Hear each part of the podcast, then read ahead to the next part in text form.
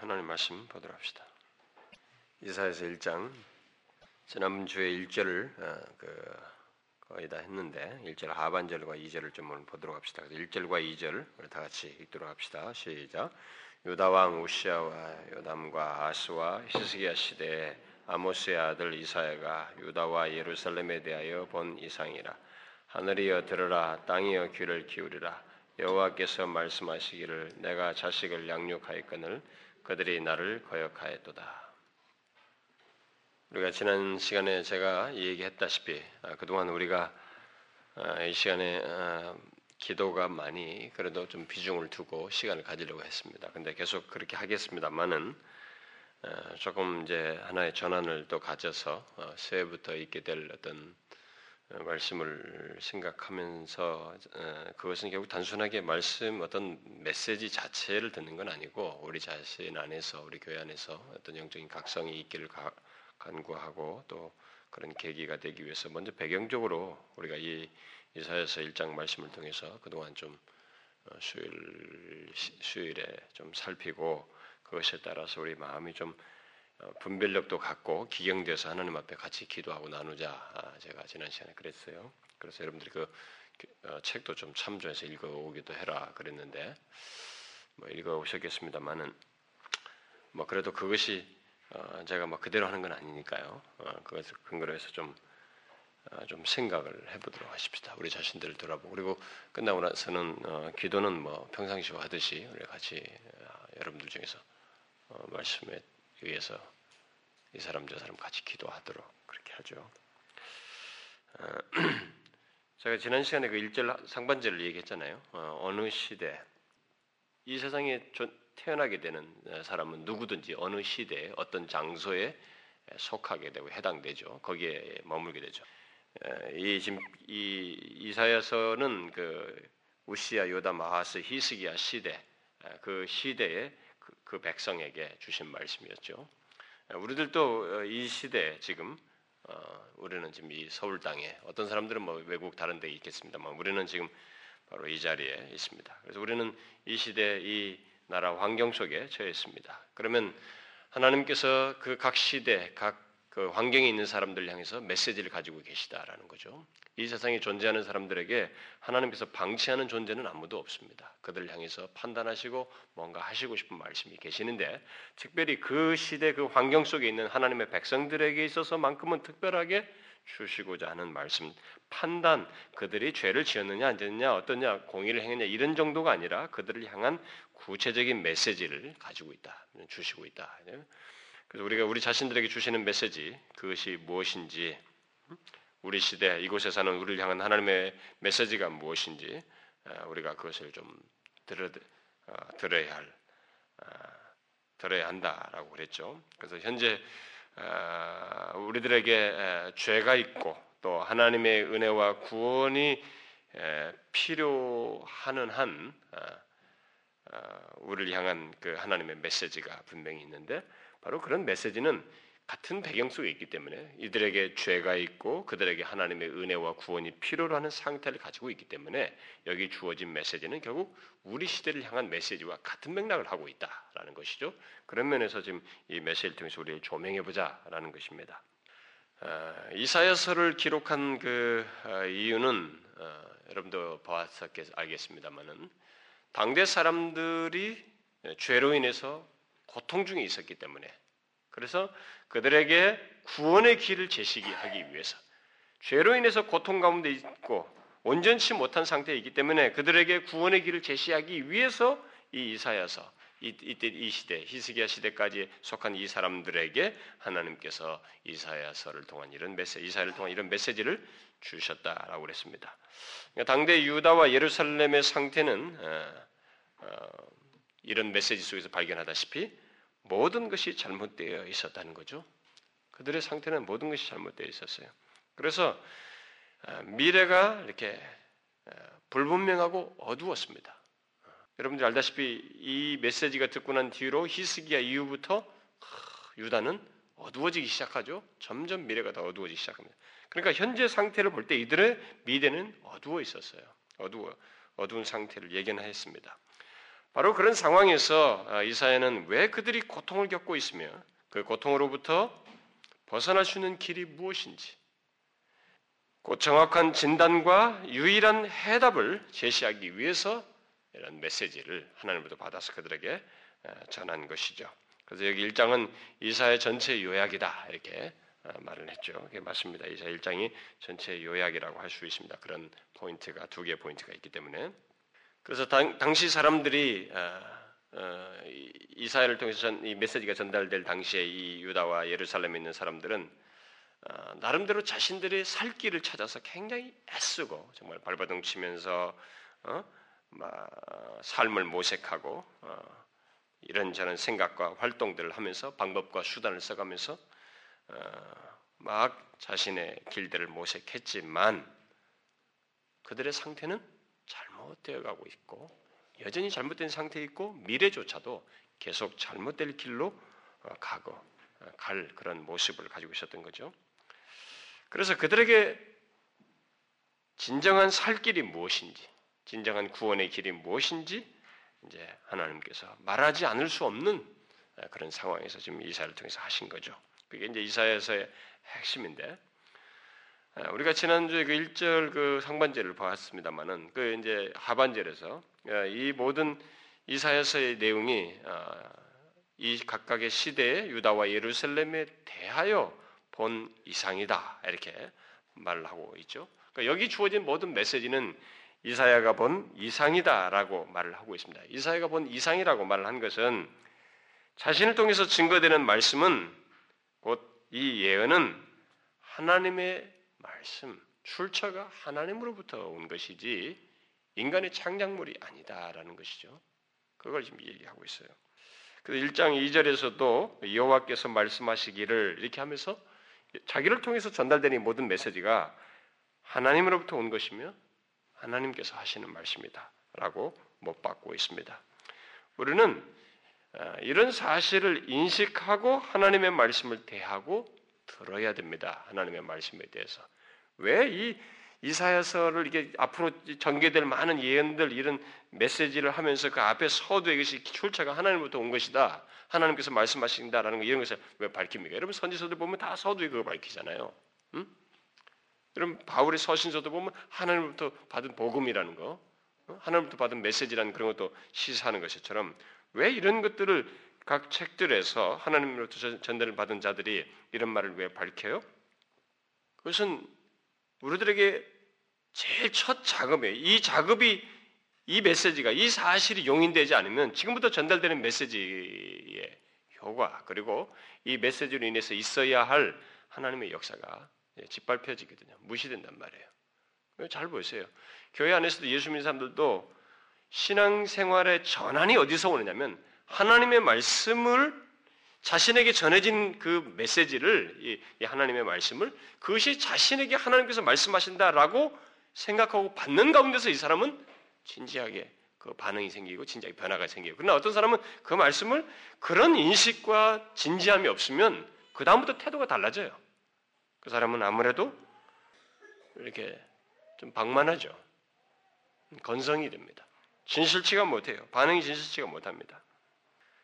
그래서 많은 사람들이 이것을 무시하기 때문에 어, 어, 그들의 신앙에서 문제가 되는 거예요. 이제 나중에 이 사실을 밝혔음에도 불구하고 이사야서의 메시지를 유다 백성들이 무시한단 말이죠. 그들이 무시함으로 인해서 결국 그들은 더 좋지 않은 상태로 가게 됩니다. 우리는 하나님의 말씀을 그렇게 들어야 돼요. 전해지는 이 하나님의 말씀에 대해서 읽든 듣든 간에 말씀을 들을 때 이게 인간의 창작문이 아니라고 생각을 해야 됩니다. 물론 전달자를 통해서 어떤 예, 잘못된 의도가 개입될 수 있어요. 어, 잘못된 의도가 개입되고 말씀이 마치 사람의 도구가 돼가지고 예, 검처럼 막 휘젓는 그런 일이 있을 수 있어요. 그것은 뭐 어, 그건 하나님의 판단에 맡길 일이고 듣는 자 입장에서는 일단 도구를 하나님의 말씀으로 사용했을 때 우리는 그것을 출처가 하나님이라는 것에 대해서 분명한 인식을 받고 자기에게 적용하려고 해야 됩니다. 그래서 오죽했으면 하나님이 바리새인들의 말까지 들으라고 했겠어요? 음? 바리새인들의 행동은 본받지 말되 그들의 말은 들으라고 그랬잖아요. 왜? 그들이 모세 율법을 인용했거든요. 그러니까 모세 율법 그들 중에서 전해진 모세 율법은 들으라는 거예요. 그래서 우리는 먼저 이 태도부터 여기서 먼저 인식하고 어, 이사야서의 말씀을 들어야 됩니다. 자, 그러면 이사야가 이상 중에 본 유다와 예루살렘의 상황, 실상, 그 상태는 어떠했을까? 어땠어요? 어, 거짓 선자들과 그들을 따르는 사람들만 어, 그들의 상태에 대해서 괜찮다고 말했지. 여러분들이 유다의 그 거짓 선자들이 계속 있었잖아요. 그들만 그들의 상태를 크게 심각하게 여기지 않았습니다. 평강하다고 봤고 괜찮다고 했어요. 그렇게 했지. 하나님께서 보시는 유다 그리고 하나님을 통해서 이제 보게 된 이 선지자 참된 선지자에 의해서 보게 된 그들의 상태는 죄로 인해서 고통 가운데 있었어요. 모든 것이 망가져가고 있었습니다. 개선되지 않고 있었어요. 그래서 미래가 불투명한 그런 전망을 그들에게 그들이 갖고 있었어요. 하나님이 보실 때 유다와 예루살렘이 고통과 그 곤란 중에 있다고 한 것은 뭐 경제적인 그런 형편을 말하는 것은 아닙니다. 뭐 그런 것을 가지고도 그들이 고통 가운데 있다 말하는 경우도 있긴 하지만 그게 아니죠. 하나님께서 그들이 고통과 곤란 가운데 있고 온전치 못하다고 했을 때 그 기준은 현실적인 환경이 아니에요. 하나님과의 관계 문제입니다. 그들이 고통 가운데 있다는 것은 하나님과의 관계가 깨져서 생기는 거예요. 그래서 그 기준이 결국 하나님과의 관계가 어떤가예요. 하나님과 관계를 가지고 말을 한 것입니다. 사람들은 이 사실을 잘 못 봐요. 응? 그래서 보이는 것으로 판단하고 안심하고 행동을 합니다. 사람들은. 그래서 거짓 선지자들도 자꾸 그러는 거예요. 이렇게 하나님의 우리를 보시고 판단하시는 그 시각, 우리를 판단하는 그 기준에 대해서 못, 믿음의 눈으로 못 보거든요. 보지 못하니까 자꾸 이 현실과 상황을 가지고 판단하고 안심하고 행동을 해요. 거기서 안심, 안심합니다. 일반적으로 그렇게 그런 하나님의 시각을 갖지 않은 사람들은 일반적으로 똑같이 그렇습니다. 아, 보이는 것으로 판단하고 안심하고 행동하죠. 지금도 많은 사람들이 그렇죠. 지금도 많은 사람들이 그렇습니다. 그러나 여기 하나님께서 이 선지자에게 사람들이 보지 못하고 있는 상태와 현실을 보여주심으로써 쭉 지금부터 말을 전하게 되죠.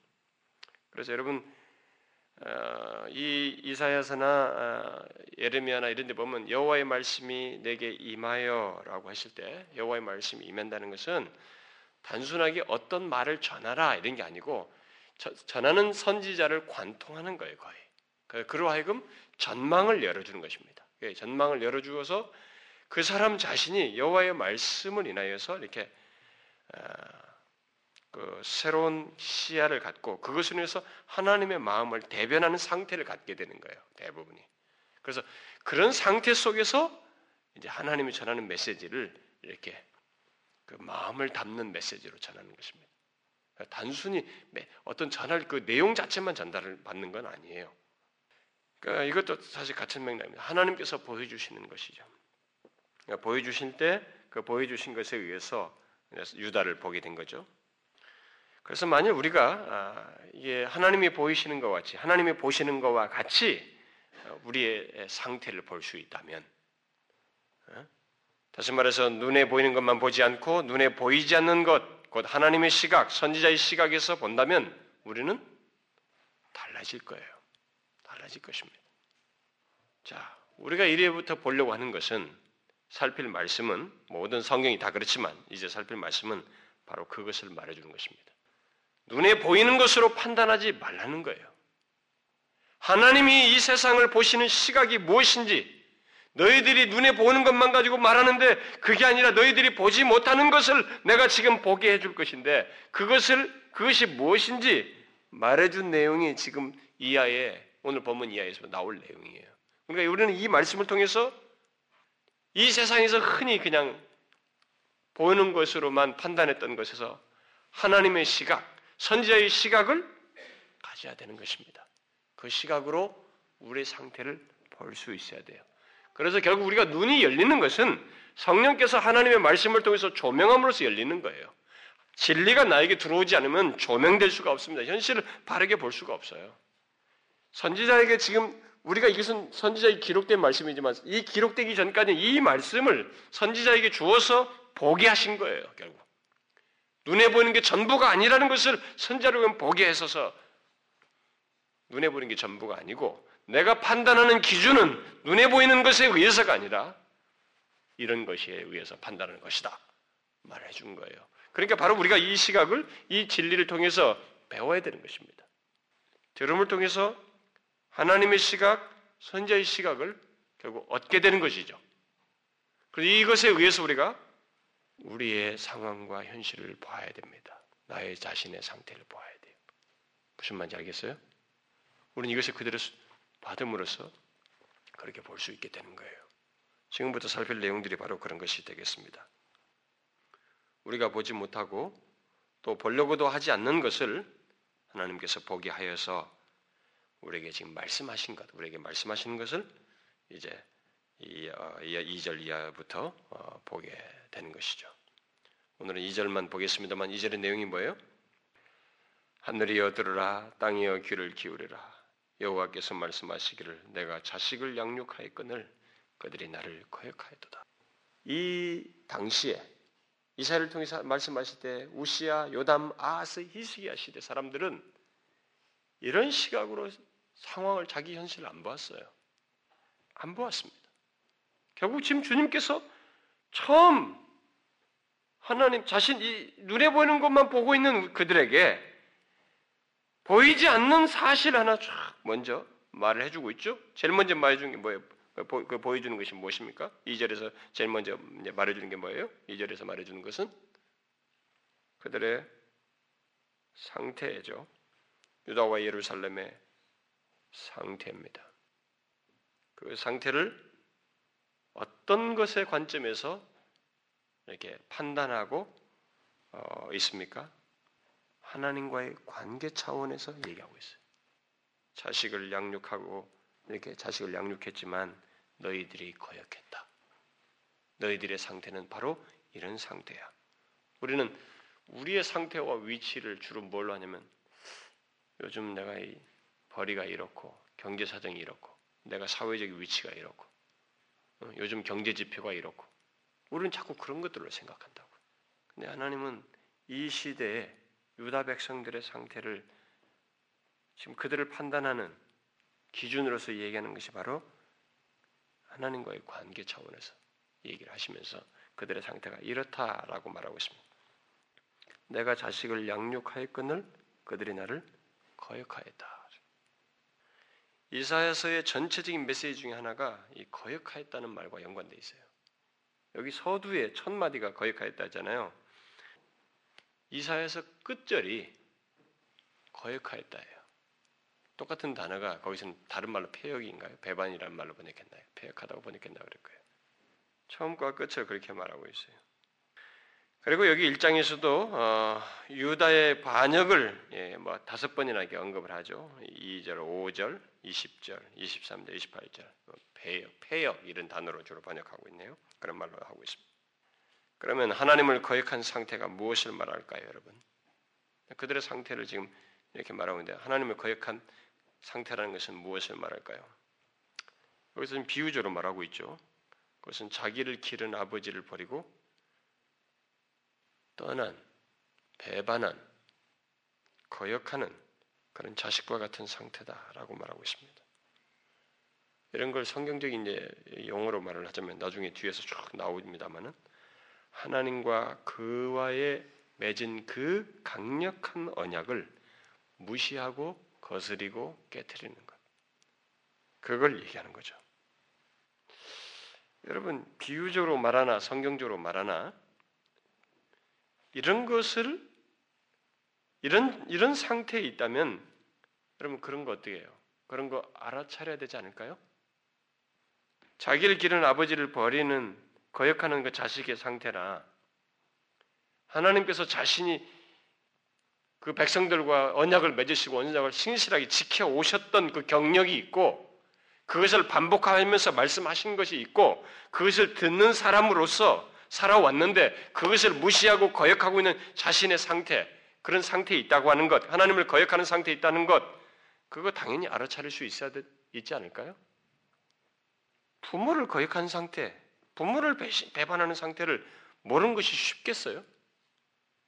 하나님과 그의 언약을 무시하고 거스르면 거스르는 그 죄악된 상태를 모르는 것이 쉽겠느냐는 거예요. 그러나 과거 유다와 예루살렘 백성들은 이것을 몰랐어요. 또 신경을 안 썼습니다. 자신들의 상태를 보지 못했어요. 그런 상태에 있다는. 다른 것에 의해서 자신의 상태를 보고 있었던 거예요.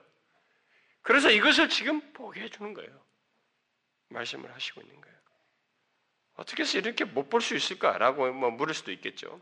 그런 원인은 후에도 다 나옵니다만은 우리가 여러분 처음에 어떤 것을 예리하게 기다 아니다 옳다 그러다 이렇게 처음에 분별한 분별을 잘하던 그것을 어, 자꾸 시, 간이 지나면서 그걸 이렇게 대수롭지 않게 옛날에 좀 예리하게 봤었는데 그걸 대수롭지 않게 여기는 이렇게 시간이 흐르다 보면은 나중에는 그런 것들이 아무것도 아닌 것으로 이렇게 무뎌지는 거 있잖아요. 그런 과정 속에서 얼마든지 가능하죠. 이들은 그런 과정 속에서 사실 이렇게 무뎌진 거예요. 그래서 나중에 우리 예레미야서 가서 더 적나라하게 보게 되죠. 그러니까 하나님의 은혜의 품보다 죄악된 상태에 더욱 익숙해지면 자신이 거액한 상태임에도 불구하고 또 배반한 상태임에도 불구하고 그것을 알지 못하고 보지 못해요. 그렇게 되는 거예요, 여러분. 그래서 이런 사실 때문에 지금도 이런 현실은 얼마든지 가능한 겁니다. 얼마든지 가능해요. 사람이 점진적으로 어느 환경 속에서 뭔가 매력을 찾아서든 매력이 끌려서든 간에 하나님의 은혜의 품보다 죄악된 상태의 다른 것에 더 끌려서 점점 더 그것에 익숙해져 가면 자신이 거역한 상태에 있다는 것을 모를 수 있고 못 볼 수 있어요. 보지 못할 수 있습니다. 과거 유다가 그랬던 것입니다. 이 문제는 하나님보다 죄를 더 사랑하는 사람, 또 하나님보다 그 외의 것에서 편안감을 느끼고 즐거워하는 사람들에게서 동일하게 나타나요. 이런 일은 동일하게 나타납니다. 얼마든지 가능하죠. 자신이 하나님을 거역하고 있어도 배역하고 있다고 생각지 않는 거예요. 그런 사람들은. 그 모르는 것입니다. 못 봐요. 그래서 그런 사람들이 조금 뭐가 정신 차리는 것은 막 현실에 눈에 보는 게 뭐가 후닥후닥 뭐 달라지면은 큰 이변이 생기면 그때서야 내가 무슨 문제가 있나 이렇게 생각. 자기가 배역하고 있는 상태를 못 보는 거예요. 눈에 보이는 것이 뭐예요? 보니까. 그러니까 눈에 보이지 않는 것을 가지고 지금 얘기하는 거예요. 너희들은 엉뚱한 것으로 지금 판단하고 있고 자신들을 보고 있다는 게 아니다. 너희들이 지금 못 보고 있는 것이다. 너희들을 판단하는 것은 너희들의 상태에 대한 모든 전망과 옳고 그름과 그것이 좋고 나쁨의 모든 기준은 하나님과의 관계 차원에서 얘기할 수 있는 것이다. 라고 하면서 이걸 지적하는 거예요. 여러분 우리 시대는 어때요? 우리 시대도 좀 그런 같은 이런 면에서는 동일한 어떤 모습을 가지고 있지 않나요? 우리 조국 교회도 점점 더 그런 방향으로 가고 있지 않아요? 예수 믿는 많은 신자들이 이렇게 하나님보다 그 외의 것에서 편안감을 느끼고 즐거워함으로 인해서 자신들이 상태를 못 보는 거예요. 하나님을 배반하고 거역하고 있는데도 그 거역하고 있는 상태를 못 봐. 그리고 그런 걸 못 보고 고작 예수를 믿어도 자신의 열심과 어떤 신앙의 열의의 판단 기준은 환경의 좋고 나쁨 그것에 의해서 우리도 그렇게 하고 있지 않아요? 여러분들은 어떻습니까? 여러분들은 어떠신가요? 본문에서 하나님은 자신들의 상태를 보지 못하는 자들로 인해서 하늘과 땅을 증인으로 부르고 있습니다. 이것은 어쩌면 하나님께서 과거 사건을 이런 과거의 이런 경험을 이렇게 연결지어서 어, 하고 있다고도 볼 수 있어요. 모세가 과거에 광야 40년을 다 지나고 이제 가나안 땅으로 들어가기 앞서서 모압 평지에 이 제2세대들 나머지 1세대들은 원망 불평한 사람들은 다 죽었어요. 이 세대들을 모아놓고 거기서 율법을 낭독하면서 하나님의 언약을 갱신하는 어? 그런 일을 거기서 행하죠. 그때 모세가 하나님의 율법에 순종하는 자에게 축복이 있고 하나님의 율법을 거스르는 자에게는 저주가 있을 것이다라고 하면서 그 신명기 27장과 28장 얘기를 거기서 하게 되죠. 그리고 하나님의 백성들로 하여금 그 모든 말씀의 아, 말씀과 언약에 너희들이 증인이다 이렇게 어서 못 박습니다.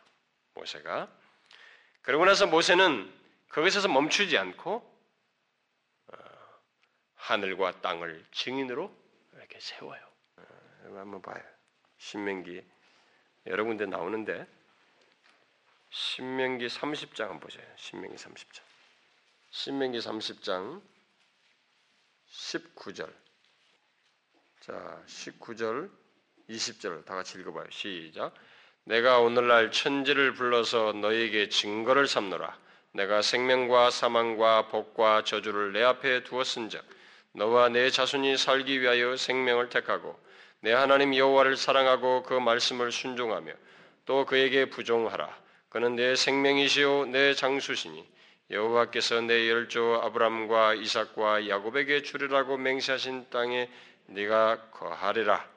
19절에 뭐래요? 오늘날 천지를 우리는 한자 말로 간단하니까 그냥 두 마디로 끝, 두 잔으로 끝, 천지로 끝내버렸지만 하늘과 땅을 불러서요. 그 뒤에 보세요.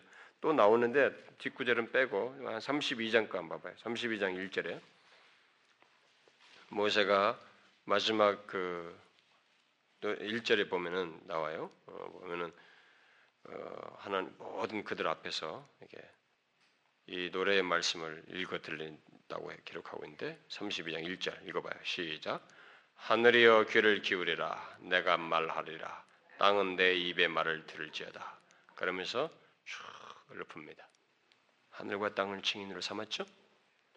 그런데 하나님께서 지금 자신이 하시는 말씀, 그 유대, 유다의 상태에 대한 자신의 말씀이 지금 이사를 통해서 하시는 말씀이 옳다는 것을 증거하기 위해서 하늘과 땅을 증인으로 부르고 있습니다. 하늘이여 들으라, 땅이여 귀를 기울이라. 하늘과 땅을 의인화해서 그들이 하나님께서 명하신 대로 제자리에 있으면서 인간들이 그동안에 이 있어오는 땅과 이 하늘을 보면서 땅을 지나왔던 그 인간들이 자신을 지으신 하나님을 거역한 것을 다 목격한 이 증인들을 불러서 상기하고 있습니다. 그들의 죄상을 고발하고 있는 거죠. 광야 40년 동안 지켜보았고 모세 경고 이후에 몇백 년 동안 이사의 시대까지 하늘과 땅은 이들의 상태를 지켜보았죠. 이들의 행동을. 하나님을 거역하고 배신하는 것을 지켜보았습니다. 하나님과 특별한 관계를 저버림으로써 아니 하나님께서 한없이 인내하시면서 은혜를 베푸셨음에도 불구하고 그 하나님을 헌시작처럼 저버린 그들을 하늘과 땅은 지켜본 존재들이에요. 증인들입니다. 아까 모세가 그러죠. 하늘과 땅을 증인으로 삼노라 그러죠. 증인이에요. 이런 면에서 하나님께서 지적하신 이 내용을 유다와 예루살렘은 부인할 수 없어요. 부인해서도 안 돼요. 그건 사실이에요. 듣기 싫을 망정. 이건 사실이라고. 부인할 수 없는 그들의 죄상인 거예요. 실상인 것입니다. 어떤 죄예요? 여러분 로이존스 목사가 본문 이 강의를 하면서 죄를 무엇이라고 정했어요? 죄는 무엇을 했는가가 아니라 하나님과의 관계가 어떠한가 관계와 관련해서 죄를 규정한다. 말을 했죠. 우리가 세례 공부할 때도 제가 이런 얘기 많이 하죠. 세례 공부할 때도 이 문제가 죄는 무엇을 했느냐가 아니에요. 하나님과의 관계가 어떠느냐. 관계가 어긋났느냐, 멀어졌느냐, 관계를 무시했느냐, 관계를 관계가 없느냐. 하나님과의 관계예요. 죄는 하나님을 거역하는 것, 이 관계를 깨뜨리고 무시하고 불순종하는 것, 바로 그런 거예요. 다시 말해서 자기를 양육하신 아버지 되신 그분을 더 이상 내 아버지가 아니라고 말하며 행하고 사는 것, 그런 하나님과의 그런 식의 관계를 갖는 것, 그런 빗나간 모습, 그게 바로 죄의 본질이에요. 최고의 죄이죠. 아담도 그걸 그런 죄를 범했죠. 스스로 하나님을 저버리고 스스로 살려고 했죠. 여러분 자식이 아버지를 버리는 것에 아픔에 대해서 아셔요? 자식이 부모를 버리는 것에 아픔에 대해서 여러분 가족이 깨어지는 것의 아픔을 여러분 아십니까? 뭐 경험 안 해보면 모르죠 아무도 경험이 말해주는 거니까 가족 안에서 그런 아픔을 가장 크게 고통하는 자가 누구예요, 여러분? 당연히 부모죠. 여러분 자식이 아닙니다. 가족 깨지는 것을 인한 고통은 자식이 아니에요. 정상적인 상태에서는 부모예요. 아비입니다. 하나님은 바로 그 사실을 여기서 지금 피력하고 있는 거예요. 유다는 자신들을 양육하신 하나님 아버지를 거역했습니다. 그럼에도 불구하고 그것에 대한 아픔도 모르고 그런 사실도 못 보고 있었어요. 그런 사실도 못 보고 있었어요. 그러나 하나님은 그 모든 것을 보시고 아시며 심지어 고통하시는 거예요. 고통하셨어요. 그래서 하늘과 땅을 불러서 하나님의 마음이 어떠하며 자신의 고발이 얼마나 사실인지 맞는지를 선제를 통해서 강조하시고 있고 또 전하시고 있는 것입니다. 여러분 지금 우리들의 하나님과 관계를 바로 이런 맥락에서 한번 보자는 거예요. 우리들이 못 보고 있는, 그러니까 보이는 것이 아니라 보이지 않는 하나님께서 중요시 여기는 이 기준, 우리를 판단하는 이 기준의 차원에서 우리를 한번 보자는 거예요. 하나님과의 관계 차원에서 우리들을 보자는 거죠. 여러분 우리의 상태는 그것에 의해서 판단받습니다. 그것에 의해서 평가받아요. 경제가 어떠느냐, 나라가 어떠느냐 이게 아닙니다. 우리에 대한 판단은 그거예요. 그러니까 우리는 자꾸 이걸 놓치는 거예요. 이들처럼. 이들은 이걸 놓친 거예요. 그래서 하늘과 땅을 증인으로 불러서 하나님께서 이것을 얘기하는 것입니다. 관계가 하나님과의 관계가 어떤지도 모르고 생각지도 않고 사는 이들에게 그것을 밝히시는 거예요. 우리들도 안 그런가요? 이 시대 사람들도 안 그런가요? 하나님과 관계가 어떤지 모르고 그것도 생각지 않으면서 살아가고 오직 예수를 믿어도 그들의 관심을 갖는 것은 눈에 보이는 것에 결과를 위해서 몸부림치고 있지 않나요? 하나님은 그것을 가지고 우리 판단하는 게 아닌데 우리의 흥망성쇠가 생사화복이 하나님과의 관계 속에 관계 차원에서 모든 것이 벌어지는데 이 보이지 않는 문제는 생각지도 않고 오직 보이는 것만 가지고 전전긍긍하고 있지 않느냐. 그걸 보게 하는 거예요 지금. 여러분 우리 시대도 그렇지 않나요? 우리들 또한 그런 분위기 속에 휩쓸려서 살고 있지 않습니까? 여러분 어떻게 생각하세요? 우리 시대도 그렇지 않나요? 우리도 눈에 보이는가? 뭐 이런 말을 필요하다고 생각 안 지요. 이사일 동안 이런 말, 이런 말을 필요하다고 생각하지 않아요. 누가 이 시대를 하나님과의 관계 차원에서 판단하고 평가합니까? 그것에 의해서 긴박감을 느끼고 긴장하며 몸을 추스립니까? 그래요? 경제 지표 차원에서는 그렇게 하겠죠. 주가가 떨어지고 환율이 급등하고 경제 수출이 안 되고 그러면 난리가 나겠죠. 그러나 하나님과의 관계 차원에서 우리 자신을 보는 것이 이게 가장 정확한 거예요. 우리나라에 지금까지 된 일도 사실 하나님은 그간 그런 관계 속에서 우리를 다루셨고 은혜를 주셨습니다. 근데 지금 우리는 이걸 버렸어요. 못 보고 있습니다. 안 보고 있다. 여러분과 저의 개인도 마찬가지예요. 우리 교회도 바로 그것의 차원에서 하나님께서 판단하시고 평가하십니다. 우리 시대가 그렇다면, 우리들 또한 그런 분위기 속에 휩쓸려 살고 있다면, 우리에게 가장 기묘하고 필요한 것이 뭘까? 절급한 것이 무엇일까? 그것은 오직 한 가지예요. 뭐겠어요? 회개하여 온전치 못한 하나님과의 관계를 바르게 하는 것. 그것이 급선무예요. 그것밖에 없어요. 그 다음에 이 것들은 그것으로 인해서 다 될 일들이에요. 순서상으로 보면 먼저 회개가 있어야 거예요. 여러분 어떻습니까? 하늘과 땅이 다 알고 있는 우리의 상태를 우리만 못 보고 또 알고 싶어 하지도 않고 살고 있지는 않나요? 여러분 한번 보세요. 저는 우리나라가 우리의 지금 현실이 참 옛날보다 더 편안해졌는데도 더 편안해지려고 몸부림을 치어요. 더 편안해지려고.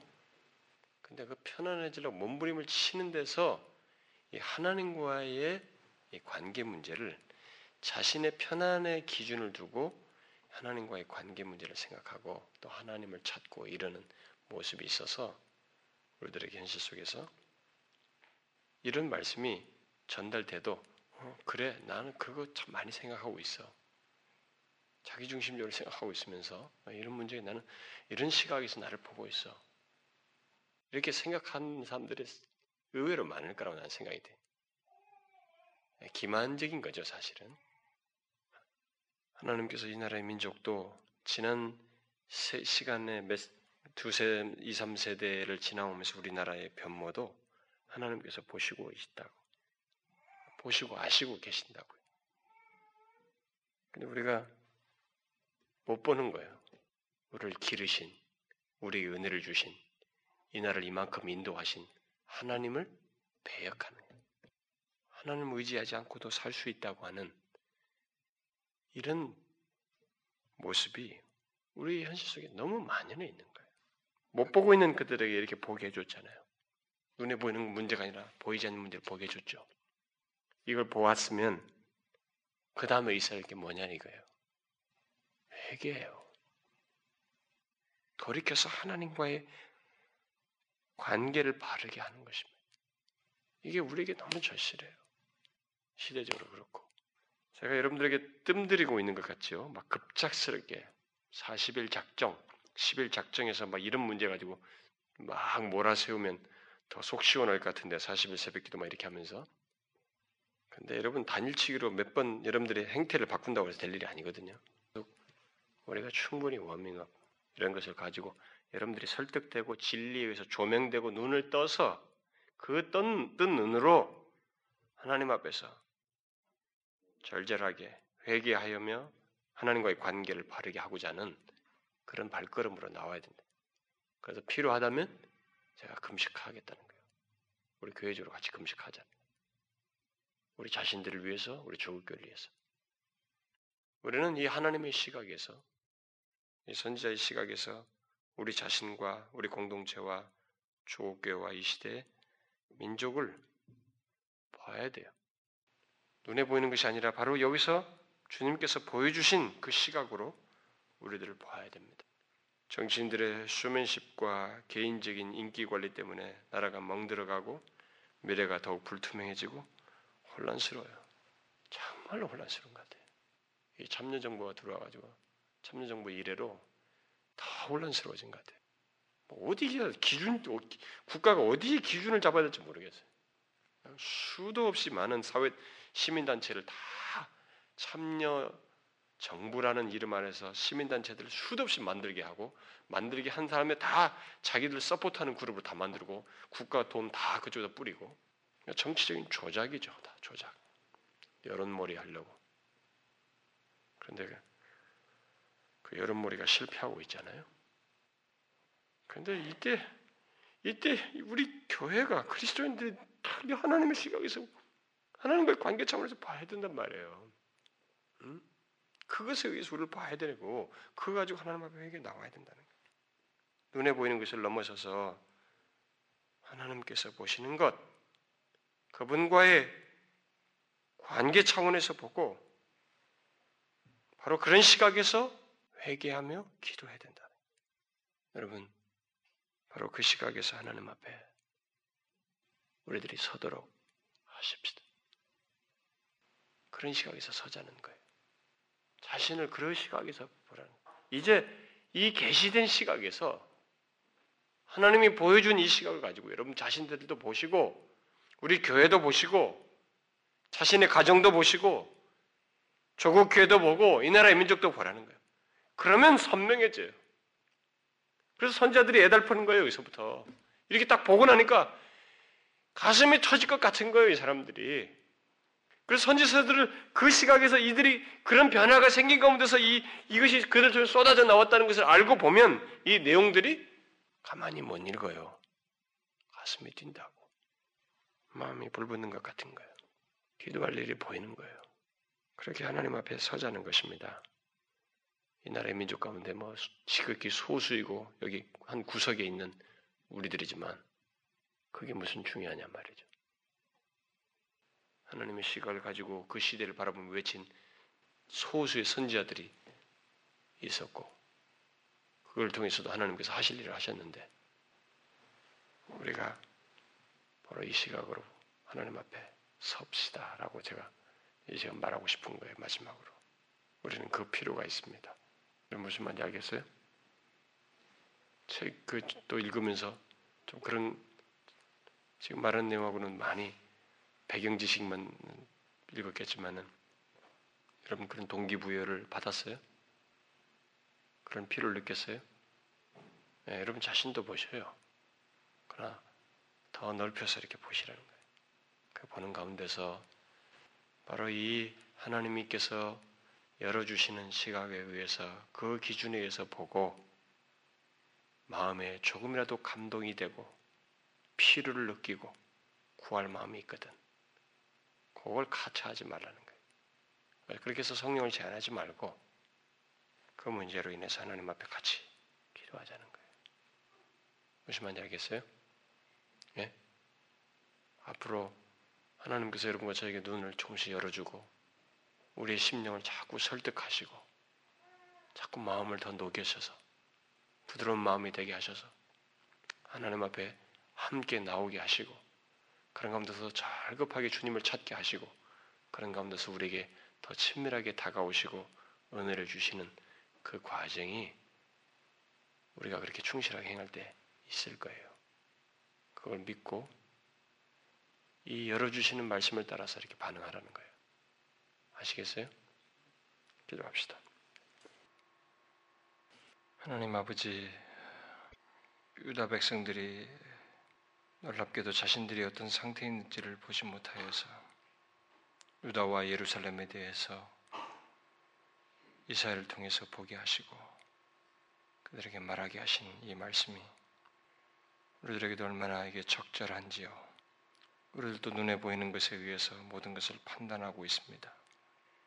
경제와 외교와 주변 정세에 의해서 이 나라의 위기감을 느낀 망정, 하나님과의 관계가 멀어진 것 때문에 위기감은 못 느끼고 있습니다.